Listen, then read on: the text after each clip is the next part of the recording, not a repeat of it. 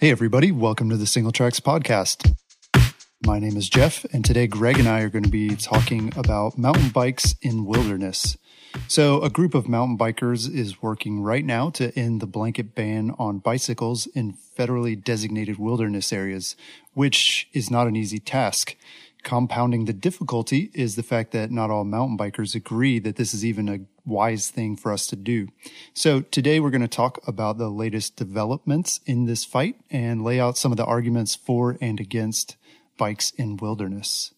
To get this discussion started and make sure that everybody understands exactly what the issue is, Greg, talk about what wilderness is. And we're talking about capital W wilderness as it's defined and understood here in the USA. So, the definition of wilderness, or one definition put forth, is an area where the earth and community of life are untrammeled by man, where man himself is a visitor and does not remain. And that's more of a philosophical definition of wilderness, but they do take that into the interpretation of the law. Um, but more specifically, this is an area of undeveloped federal land that retains its like what they would call primeval character. There's no permanent improvements, no permanent ha- human habitation, um, and it's protected and managed to preserve that natural condition. Right. And the reason we call it capital W too is that this is, this is like a legal definition of an area. You know, there's a lot of wide open spaces in the USA and around the world where we might describe that area as being wilderness, you know, being wild, but this refers to specifically an area in the USA that has been designated as an area that is not going to be developed. It's not going to have any roads. Um, and there are a number of rules against how that land can be used and how it should be managed. What is the current law regarding bicycles in wilderness here in the USA? So currently all forms of wheeled transport are banned in wilderness areas. So that includes all types of bicycles, but not only that, it prohibits things like strollers, wheelbarrows, game carts, and more. Anything that has a wheel on it is off limits in wilderness right now. And that's all wilderness everywhere in the United States. How did this rule come into effect? I know the original wilderness law was signed by Lyndon Johnson in 1964 and back then, bikes weren't prohibited, right, Greg? Right. Uh, originally, mountain bikes or bicycles of any sort were included as an acceptable use in wilderness areas. But in 1984, that all changed. Um, at that time, the U.S. Forest Service internally decided to interpret the mechanical transport language in the Wilderness Act to include all forms of wheeled transport like mountain bikes. And I can read that one line. It really boils down to one line and one word in the act, and then how they chose to interpret it. So, the brief part of the act that really applies is this portion, being quote, except as specifically provided for in this act and subject to existing private rights, there shall be no commercial enterprise and no permanent road within any wilderness area designated by this act, and except as necessary to meet minimum requirements for the administration of the area for the purpose of this act, including measures required in emergencies involving the health and safety of persons within the area. There shall be no temporary road. Here's the key part. No use of motor vehicles, motorized equipment, or motorboats, no landing of aircraft, and no other form of mechanical transport, and no structure or installation within any such area. End quote. That's a really long sentence, but the key part of that sentence is a mechanical transport and how you define mechanical transport. In 1984, the Forest Service chose to define mechanical transport as including human powered bicycles. But um, at that time, you know, there was no due process. There's no environmental study. You know, this was just a internal memorandum that was issued. And without any input on the matter, mountain bikes have been banned ever since. Hmm. So is this actually a law? I mean, there is a law, there's a wilderness law, and then there is uh, one interpretation of it. So, what's to prevent you know the Forest Service, some new head of the Forest Service, coming up with a new interpretation and just issuing a new memorandum? Is that possible? Based on my best understanding, that is possible. My understanding um, with the current efforts to get this officially cleared up in the legislation is to basically go over the heads of the Forest Service and all the other management agencies, go directly to Congress and get the issue sorted out instead of mucking around on the lower levels. So I think it would be possible that the Forest Service could issue another memorandum, but they would likely be sued by the Sierra Club and the Wilderness Society. That's already happened in a lot of instances where the Forest Service tries to change something, whether that's even specific use on a specific trail not in wilderness, and then lawsuits ensue. So right. I think they're pretty hesitant to change or upset the balance, as it were. Right. And also, yeah, it's interesting to note that Forest Service chose to interpret bicycles as mechanical transport items, but there are other things that don't fall into that category, right? That are a little questionable. Oh, yeah. I mean, things like technical backcountry ski bindings, those are really sophisticated pieces of equipment, and that's okay in wilderness areas. Or locks, things like um, modern kayaks. And you would have to ask somebody who's a bit more familiar with the area, but I've even heard that the boundary waters in Minnesota, which is a wilderness area, actually allows some motorized trolling motors to be used to access islands and campsites within the wilderness area. So there are definitely exceptions that have been made in certain spots and the line isn't clear. Like what, what is and what is not mechanical. You know, some people would argue that uh, even snowshoes are mechanical, or things like a GPS unit. That's not a form of transport, obviously, but you know, it's a really fuzzy line. Yeah. And one thing I was really interested to learn, which I was also curious to see that this is in here. You know, there's a, a bit in that sentence that says, including measures required in emergencies involving the health and safety of persons within the area uh, as an exception search and rescue runs four wheelers up into wilderness areas to like get people out, you know? So it's not like a really hard and fast line. Yeah. That's interesting too to consider that maybe there are a lot of different ways that, that this could be changed. You know, maybe sounds like some of the individual regional forest directors have come up with their own interpretations. So yeah, it definitely seems like a really messy situation ultimately, what are the bikes in wilderness advocates trying to accomplish? Are they seeking unfettered bike access to all wilderness areas, or are they just trying to get it in some areas? How how are they approaching that? Yeah, that's a really important point. The first thing to know is that you know nobody right now is working to get mountain bikes on all trails in all wilderness places at all times. You know, uh, the STC, which we'll get to in a second, they say that they're opposed to a blanket ban on mountain bikes in wilderness, which is what we currently have. But similarly, they're opposed to blanket permission for mountain bikes. Instead, what they're really trying to do is reverse the blanket ban uh, and then subsequently allow the local Forest Service land managers in each area to decide whether or not mountain bikes are compatible on each trail in wilderness areas. Just a minute ago, you said local people have created their own interpretation. Right now, that's not really possible with wilderness.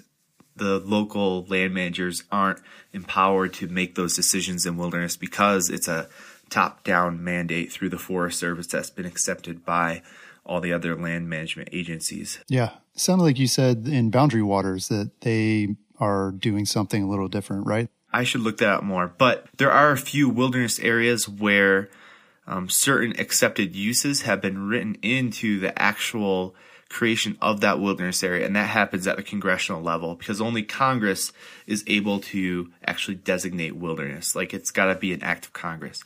So some exceptions are written into certain wilderness areas, but again, that happens at the congressional level. So that's coming from the top and working its way down. Makes sense. Obviously, some groups like the Sierra Club are opposing the idea of bikes in wilderness. So, what are some of the arguments that these groups are using against this push? Fear mongering? Like, apparently, the planet's going straight to hell if we ride a human powered bicycle in a wilderness area. You know, even if mountain bikers have been riding in such areas for decades, generations, like the zone that was recently turned into the Boulder White Clouds Wilderness. So, I don't know. I'm I have a hard time setting up uh, you know, the Sierra Club's fallacy filled arguments against wilderness areas. I can respond to them if you have a specific one, but, and I can explain IMBA's perspective on wilderness a bit better, but I have a hard time even doing justice to constructing an anti bike and wilderness area uh, argument. But if you've got one, I could try to discuss it with you. Yeah. So, yeah, we'll definitely talk about IMBA's perspective a little bit later in the show. But I guess one of the main arguments is that there are plenty of places that people can ride bikes already. And, you know, even some mountain bikers make this argument that, you know, they're hikers, they appreciate having a separate space for hiking without having to share the trail with high speed users. Um, so basically, yeah, the like separate but equal argument. Does that seem like a valid argument? Maybe if it was separate but equal. I don't I don't know if separate but equal is ever like a great argument as uh, you know, school systems have shown, but but uh, you know, on all the bike trails outside of wilderness, you still have those open to hikers and horses. So it's not like hikers have some trails and horses and hi- and bikers have other trails. You know, it's not like one trail per user group. It's like the hikers and the horses pretty much have access to any trail everywhere at all times. Yeah. I mean, not always. That's, yeah, that's a bit of a generalization, right? Like there are trails here in Georgia uh, that were built by mountain bike clubs and they've decided or have gotten permission to make it bike only trails. So I've certainly seen trails that are equestrian only or hiker only. So, I mean, it does exist. What's funny is it's kind of a twist of irony. This is a really similar argument that some mountain bikers are making against e-bikes because people will say, well, e-bikes can ride on designated motorized trails. So why do they need to fight for access to non-motorized mountain bike trails? You know, it's like, it's like all of us, the, the smaller group is always fighting for access to, you know, trails that the larger group has. That seems like an argument and it's a hard one if we're kind of making a similar one within our own group of users. I would push back a bit on the hikers and equestrians and the bikers each having their own trails. Not so much on, on federal land. I think you can come up with one or two examples on federal land, but it's really, really difficult on federal land to create a trail and say it's going to be bike only. Like there are definitely plenty of bike optimized trails, but most of the places where I've seen the separate um, systems are on like lower levels of land management, not on the federal level. So yeah. Even around here, like we could make trails that are really good for bikes and maybe are even intended for bikes, but to actually ban horses and hikers from them, that, that almost never happens. Yeah, good point. Um, but I, I feel you on the e-bikes. I guess my argument with the e-bikes is like, let the e-bikers advocate for it. You know, like right. the non e-bikers don't need to advocate for the e-bikers. If they want to go out and work at it, that's great. You know, that's that's fine. Well, and this pushes against you know maybe uh, hopefully I'm not giving away uh, one of your upcoming over a beer columns away too much, but that's kind of the argument is hey Sierra Club like we'd love to work with you guys. Sure, the e-bikers would love to be able to work with the mountain bikers, right? So again, yeah, it kind of all flows uphill or downhill, I guess how you're looking at it. Another argument that people opposed to this give is trail damage. They're afraid there's going to be trail damage. There's really two parts to this argument against bikes in wilderness areas. One uh, is an argument that bikes do more damage to trails than hikers or horseback riders. And, you know, this one is pretty easy to discount and to say, you know, there's studies have shown that bikes produce just as much damage as hikers do and less than horses. So that, that side of it's not super valid. But uh, I guess the other side of that argument is that if we allow bikers into wilderness areas, there's going to be more damage because there's going to be increased usage. You know, we're going to double or triple the number of trips that are taken on these trails that already exist just because there's going to be more people they can access them. And not only that, bikes can, they can cover a lot more ground in a day than say a hiker. So that seems to be a tough argument counter. Yeah, I actually don't think it's too tough of an argument. I'm just going to hit the second part since I think you talked about the first part already. But, um, you know, again, nobody's trying to get mountain bikes on all trails in wilderness areas. So if you have a trail that's already seeing extremely heavy use, a good example here in Colorado are the trails that go to the top of the 14ers. You know, I'm even willing to say like, hey, throwing a bunch of mountain bikers on a trail that sees like hundreds and hundreds of hikers a day, that's probably not a great idea. But if you look at some other trails in wilderness areas, it could be trails within the same wilderness area, just that don't run up to the top of these mountains. Many, many trails are falling into disrepair for two reasons. One is they don't see enough traffic to even stay open. That would be the opposite of disrepair, I guess, for these advocates, right? Like they want to see it as close to nature as possible. Possibly. I mean, you know, you do have some extreme. So, you know, to sort of finish my idea, like lots of trails aren't even open, and putting more traffic on them could increase the usability of the trail. Um, but there are some extreme, like um, hiking groups that don't like to hike on trails. Like we've even run into that locally trying to build some trails where people have argued that building a trail would diminish their off-trail hiking experience, which is pretty wild if you consider, you know, it takes one step to step over a 18 inch single track, um, and then move on with your hike. So these people would prefer to hike off trails and not have any trail. But the problem with that argument is that that causes actually a lot of damage, especially in alpine tundra, like in a lot of, a lot of wilderness areas include alpine uh, environments and hiking off trail does an incredible amount of damage to these really slow growing lichens, you know? So mm-hmm. actually having trails and keeping users on trails is really important for maintaining the environment, maintaining that wild space.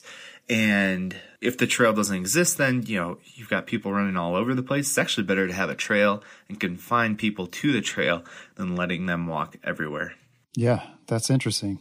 So, one of the other arguments that I've been hearing from some of these groups is really, you know, it's really one of these slippery slope arguments, which is that if we allow bikes into wilderness areas, then this is going to open the doors for other users like motorized vehicles. And then, you know, the resource extraction is going to follow from that. And, you know, eventually the whole wilderness area is just going to be destroyed. Is there any merit to this? I mean, in general, a slippery slope argument isn't really a fair and valid way to argue against something.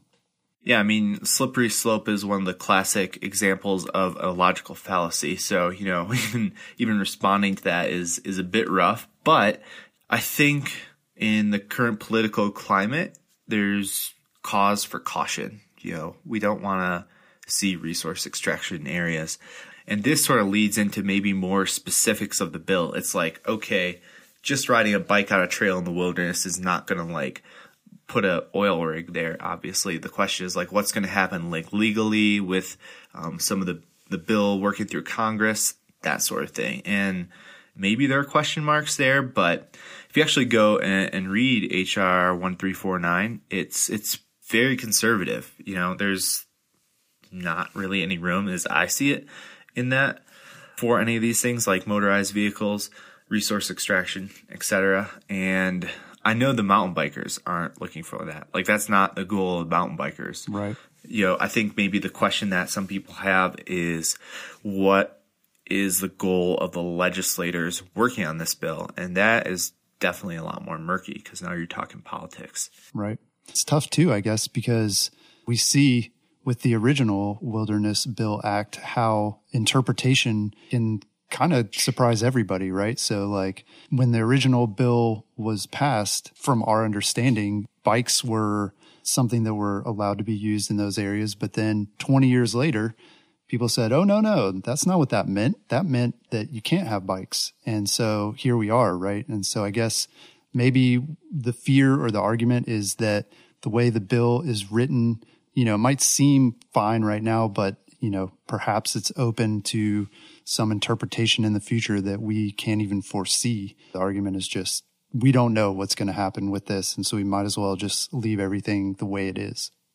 Yeah, and I mean, but isn't that every law, right? Like that's the Constitution of the United States for you. Like the Constitution of the United States has been amended and reinterpreted, and how you interpret the original um, text from hundreds of years ago is a constant source of debate. You know, so that's like every law. So I don't see that necessarily as a reason not to try and not to try to sort of right this wrong as mountain bikers see it. Yeah. We touched on it a little bit, but the Sustainable Trails Coalition is the name of the group that's really pushing for bikes in wilderness. And it's a group that was formed for the sole purpose of getting legislation passed to allow bikes in wilderness. So, Greg, catch us up on the STC's progress so far. Sure. So the STC was formed back in the summer of 2015. And in the summer of 2016, July 13th, they introduced the Human Powered Travel and Wilderness Areas Act into the Senate. And to the best of my knowledge, this legislation is no longer active. But Uh, HR 1349 was introduced on March 3rd, 2017, uh, into the House of Representatives um, by California Representative Tom McClintock. And this bill is still active. Current co sponsors include Duncan Hunter, Bruce Westerman, Stephen Pearce, Kevin Cramer, and Dana Rohrabacher. Hopefully, I'm pronouncing that correctly from different areas of the nation. So that's currently working its way through the House of Representatives. And now the Sustainable Trails Coalition was uh, called to testify on H.R. 1349 before Congress on December 7th, 2017, just recently. And then on December 13th, the bill had completed markup and a few changes and it officially passed the House Natural Resources Committee. So it's definitely not law yet, and it's got a long ways to go. It still has to make it to uh, the floor of the House of Representatives, pass the House, and then something similar has got to happen in the Senate. But that's where we are, and that's uh, sort of the progress the STC has made towards their goal. Great. Thanks for catching us up on that. We have kind of laid the groundwork for the second half of the episode where we're going to talk about some of the controversy surrounding this and some of the internal politics happening within the mountain bike community. So be sure to stay tuned after the break while we dive into that. The Singletracks podcast recently clocked over a million downloads, and to celebrate, our sponsors are giving out a ton of great prizes. Go to singletracks.com slash podcast 150. That's podcast 150 and enter for a chance to win. The prizes include gear from WTB, Adventuron, Jensen USA, Sombrio, Box Components, and SR Suntour. The contest ends January 31st, 2018, so be sure to register at singletracks.com slash podcast 150. That's singletracks.com slash podcast 150. Do it right now before you forget, and thanks for listening. We're back. Aside from the folks that one would expect to oppose this idea, like hikers and horseback riders who would prefer to have trails to themselves, IMBA, the International Mountain Bike Association, also recently came out against this legislation to allow bikes in wilderness. So, what is IMBA's take on this idea of bikes in wilderness, and what do they think about the legislation specifically? So IMBA's position is pretty controversial. I don't necessarily agree with it, but here's where they're at. They're basically saying that they think they can get more trails open to mountain bikes by working around the Wilderness Act instead of pursuing modification or a change in the re- er, in the interpretation of the act. So instead of working to change the act or reinterpret it, they are instead pursuing different types of land protection that don't use wilderness An example that could be something like a national recreation area. Instead of creating a wilderness area, they try to push for a national recreation area. Sometimes they even try to move the boundaries of wilderness areas to create loops and in a place where a wilderness might bisect a loop. Uh, which I find a bit ironic because again that shows the malleability of wilderness, whereas we like to think of it as this really rigid. It'll never change if we create a wilderness area. Mm-hmm. IMBA has moved boundaries. So, you know, you're talking a little bit earlier, like things could be reinterpreted. Yeah, they could definitely be reinterpreted.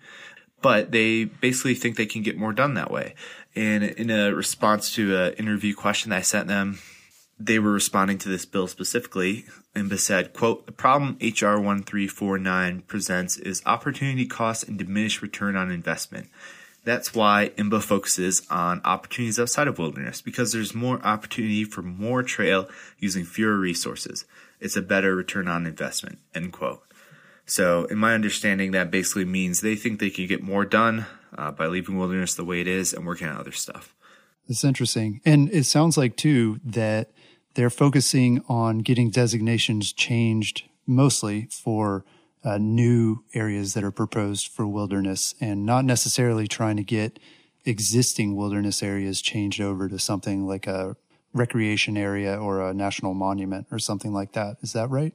Yeah, they're not doing anything about any trails that are currently in wilderness except for moving a couple of boundaries. So, you know, when they say there's a better return on investment, it's like, well, what about thousands of miles of single track in wilderness areas, which include like the most beautiful places in our nation. Like wilderness already covers just some of the most iconic and incredible spots, you know, and basically writing all that off. Yeah. One thing IMBA is working hard on is wilderness study areas, and that's a bit of a separate issue. But wilderness study area is not a full fledged wilderness area, but it's an area that the Forest Service is recommending to Congress as a wilderness area. And again, co- only Congress can create a wilderness, but once the Forest Service designates the area as a wilderness study, in many places in the nation, they're now managing that area like wilderness, which includes banning bikes. So basically, Forest Service is creating de facto wilderness without an act of Congress actually taking place. How long uh, have some of these areas been in limbo, you know, that have been sort of, like you said, de facto wilderness study areas that see no end? They're, they never turned into an actual wilderness. Or is this long term or are we talking just a few years and then it ultimately becomes wilderness? Literally decades. Like there are areas that have been 20, 30 years wilderness study areas. wow. I've got one right across the river from me that I can see from my office, you know, that is been a wilderness study area for as long as anybody can remember, you know, and they created a national monument around it, which again is a, that is an act of the executive branch. So Obama designated that, but Congress wasn't involved. So there's now a big national monument around it. There's still a wilderness study area in the center of it, and Congress hasn't done anything with it. So it can be a very, very long time. Yeah, and the ROI argument it does seem tough because hopefully, and at least from from my perspective, and maybe you know I don't fully understand it, but it seems like this issue is something that you know it's it's going to be really hard work, but once it's done, there's not a lot of work to be done. If that makes sense, you know, there's like a lot of upfront to get the ban reversed. But then once it's reversed, then we get a whole lot of single track, right? And if it doesn't work, then you know, we wasted a couple years or something, but ultimately long term, we're still okay, right? That's my interpretation of it. And the other ironic bit is, you know, the STC has stepped up to do this work. They're not even asking IMBA to do anything. They're just asking IMBA not to really like get in the way, you know? so it's not even like IMBA's doing the work on HR 1349. So I'm honestly confused about, I think their argument is that the land manager's time will get taken up evaluating wilderness instead of evaluating new trails. And it's like, that hasn't even come to pass yet. That's a long ways down the road. And either way, we get, we get new trails either way. If they're evaluating new spots or if they're evaluating existing wilderness, either way, the hope is we'll get new trails. Yeah. In my opinion, that's a pretty weak argument on IMBA's part.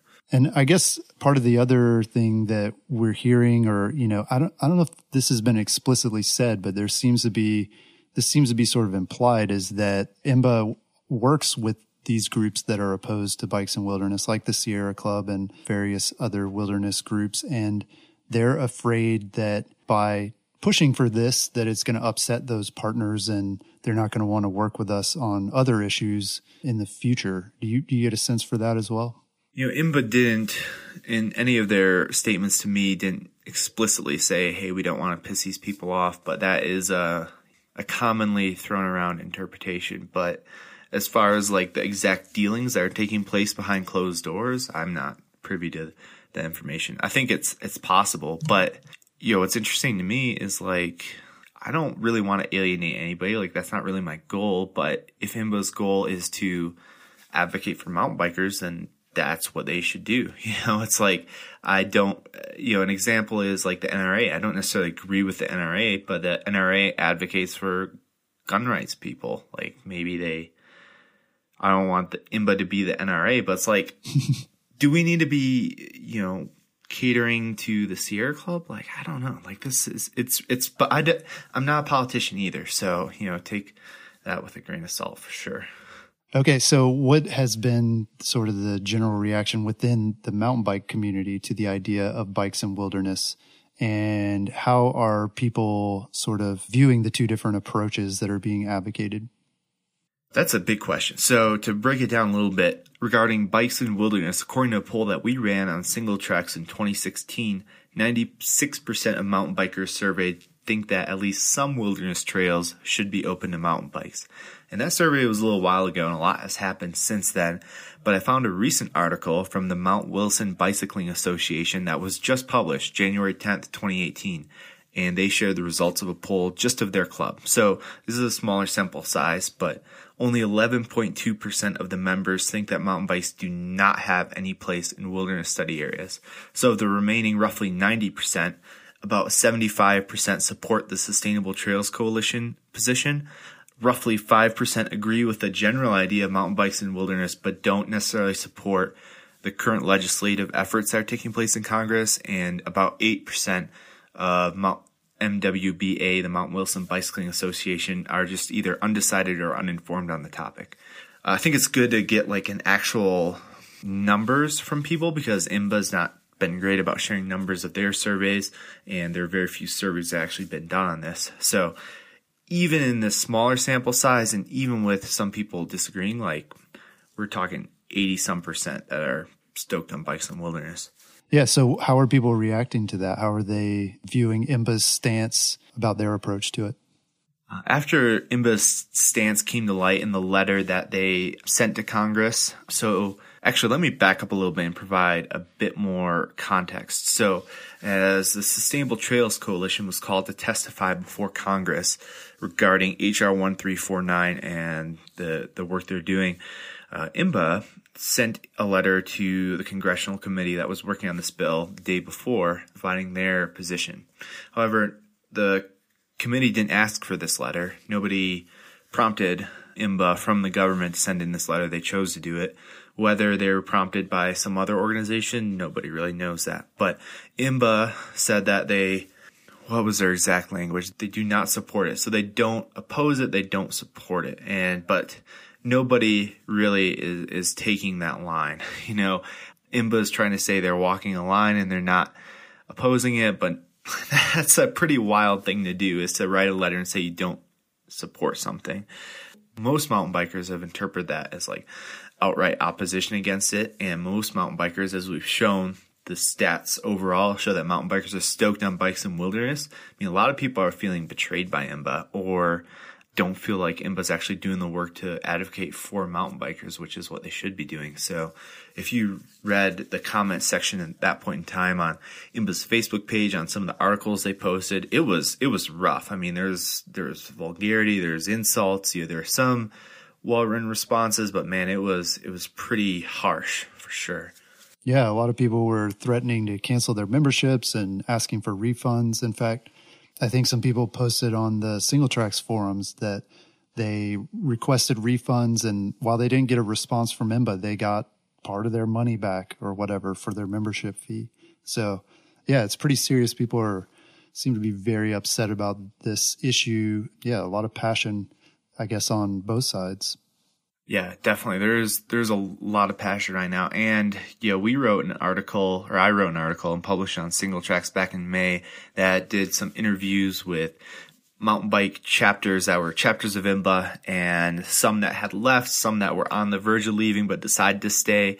And even at that time, this was like seven months ago now, quite a few chapters had left, and a few had stayed on the edge. But now I think we we might see a lot of these chapters that barely stayed, like just fleeing. So I don't know what that means for IMBA. That could be pretty rough. Yeah. Well, and I guess too, we should mention that a year or so ago, when this idea of bikes and wilderness and the Sustainable Trails Coalition were just getting started, there was some of this conflict between IMBA and the STC, and they ended up getting together and you know releasing a joint letter saying that they weren't going to oppose each other in this fight, and you know that they had different approaches, but they weren't going to get in each other's way ultimately that made a lot of people feel comfortable with staying with IMBA and supporting them. But then uh, with this recent development with IMBA, again, not opposing, but they are definitely not supporting the STC's work. That kind of pushed some people over the edge. People felt betrayed again because they felt like IMBA had agreed to at least stay out of the fight.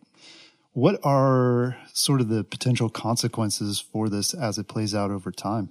One potential consequence is we could get to mountain bike through some of the most beautiful landscapes in the world on our bikes legally in wilderness areas, which would be amazing, you know, if the bill passes and this all works out. So I think too often we tend to be like, oh, what what's bad that could happen? You know, it's possible this could work. And if it did, it would be amazing. And we get access to um, potentially a lot of trail that have been close to mountain bikes for many years.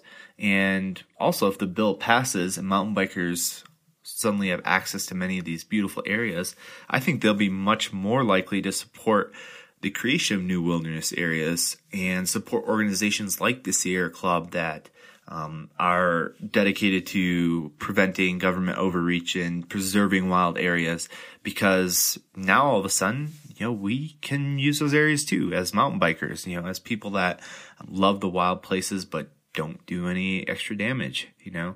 So I think it could really unite conservation recreation groups. People tend to focus on like, hey, this is really dividing mountain bikers and conservation groups and things like that. And it's like, in my perspective, we've already been divided. Like this is just highlighting the the divide that already existed. Because I think mountain bikers are conservationists too. You know, we don't want to see oil rigs in wilderness areas. You know, we don't want to see a jeep road going over the top of like this beautiful pristine peak. Like we want to preserve these wildlands too, and we want to enjoy them just on the backs of our mountain bikes. Yeah, regardless of what happens with the legislation, uh, what is sort of this divide or this conflict that we're seeing right now? What does it mean for IMBA and for mountain bike advocacy in the future? That's a great question. And I honestly don't know the answer.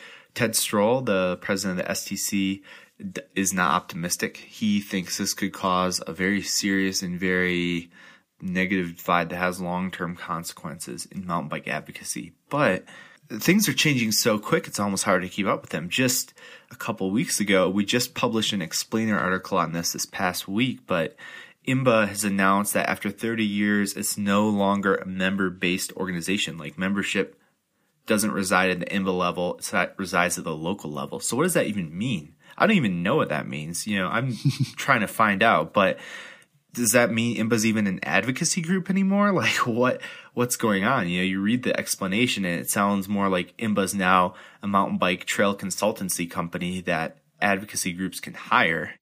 Maybe it's a good thing though. It maybe it means that they're going to represent all mountain bikers, you know, regardless of whether you're a member or not, which again, you brought up the NRA as an example and I don't know how they're structured, but you know, they seem to advocate on behalf of all gun owners whether they you know, are dues paying NRA members or not. And I think one of the challenges, you know, we saw like the letter that IMBA sent to the congressional committee talking about who they are and why they're important. And, you know, they listed like, you know, they said, we're IMBA and we have 35,000 members or something. And it's like, that's tiny. Like, who cares about 35,000 members? You know, that's, that's not a group that any congressperson, you know, their districts are probably 10, 20 times that big. And we're talking about the whole country.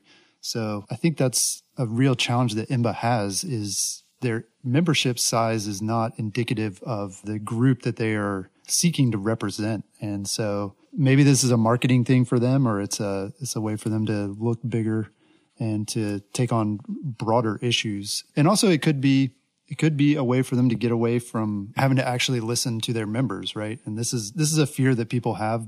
The stuff that they're going to advocate for, they're not going to be putting it up for a vote to see what their dues paying members think. They're going to be doing the things that they think are right for mountain biking. And I'm sure we'll continue to disagree and there will be various groups that agree with what they're doing and don't agree, um, even within mountain biking. But it does seem like kind of a wise thing to do. I think it's a wise thing to do if you want to maintain your job at IMBA. well, I think that the NRA is actually a really good example here because the NRA has some really extreme positions, and I know so many gun owners that don't agree with what the NRA is doing, yet the NRA sets themselves up as advocating for all gun owners. Same thing could end up happening here with IMBA. You know, it's like if IMBA's not answering to anybody and they're just doing what they think is best, it's like, what if I'm like, I, they don't represent me, but they're saying they represent me? Like that seems like a, that seems pretty messed up, honestly. Yeah. Like, like how, how am I being represented with IMBA? You know, there's not even any like serious chapter representation on the board. You know, if they're cutting their membership, it's like, what does that even mean? You know, so like there would need to be a drastic reorganization of the IMBA structure for that to make sense, in my opinion. And it's it's also interesting that the STC from the beginning has said that they are not trying to be a long term advocacy group. They were formed just for this one issue, and you know once this issue is resolved in one way or another, you know the legislation ultimately dies or or it ultimately passes. Either way, they are not trying to start a new advocacy group. So for me as a mountain biker, I definitely think I think that most of us can agree that we do need some kind of group that can represent us. I think we also have to get over the fact that like it's impossible to get somebody who represents all of us and gets it right every single time. There are a lot of diverse viewpoints within mountain biking. Um, we all have different ideas of how things should be done, but ultimately we do need someone that can represent and say, Hey, we've got the interests of 8 million mountain bikers at heart here. The majority of us want to do X, and so we're going to advocate for that. That's a big challenge. I guess that's a challenge with any group or organization of that type. Yeah, if they actually polled their members and did what the majority said, then that would make sense to me.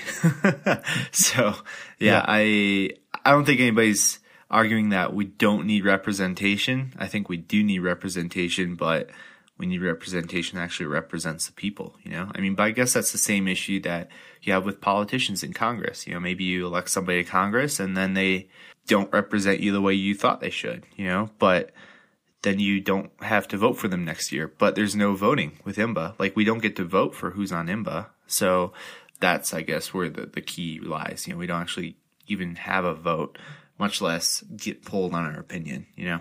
Definitely a tricky subject. I think we caught everybody up on where the issue is right now, what's being done. And we're definitely going to be tracking this throughout the year and as the years go by to see how things end up. Remember, if you're enjoying the Singletracks podcast or you're learning stuff, we'd love for you to rate us in iTunes and Google Play.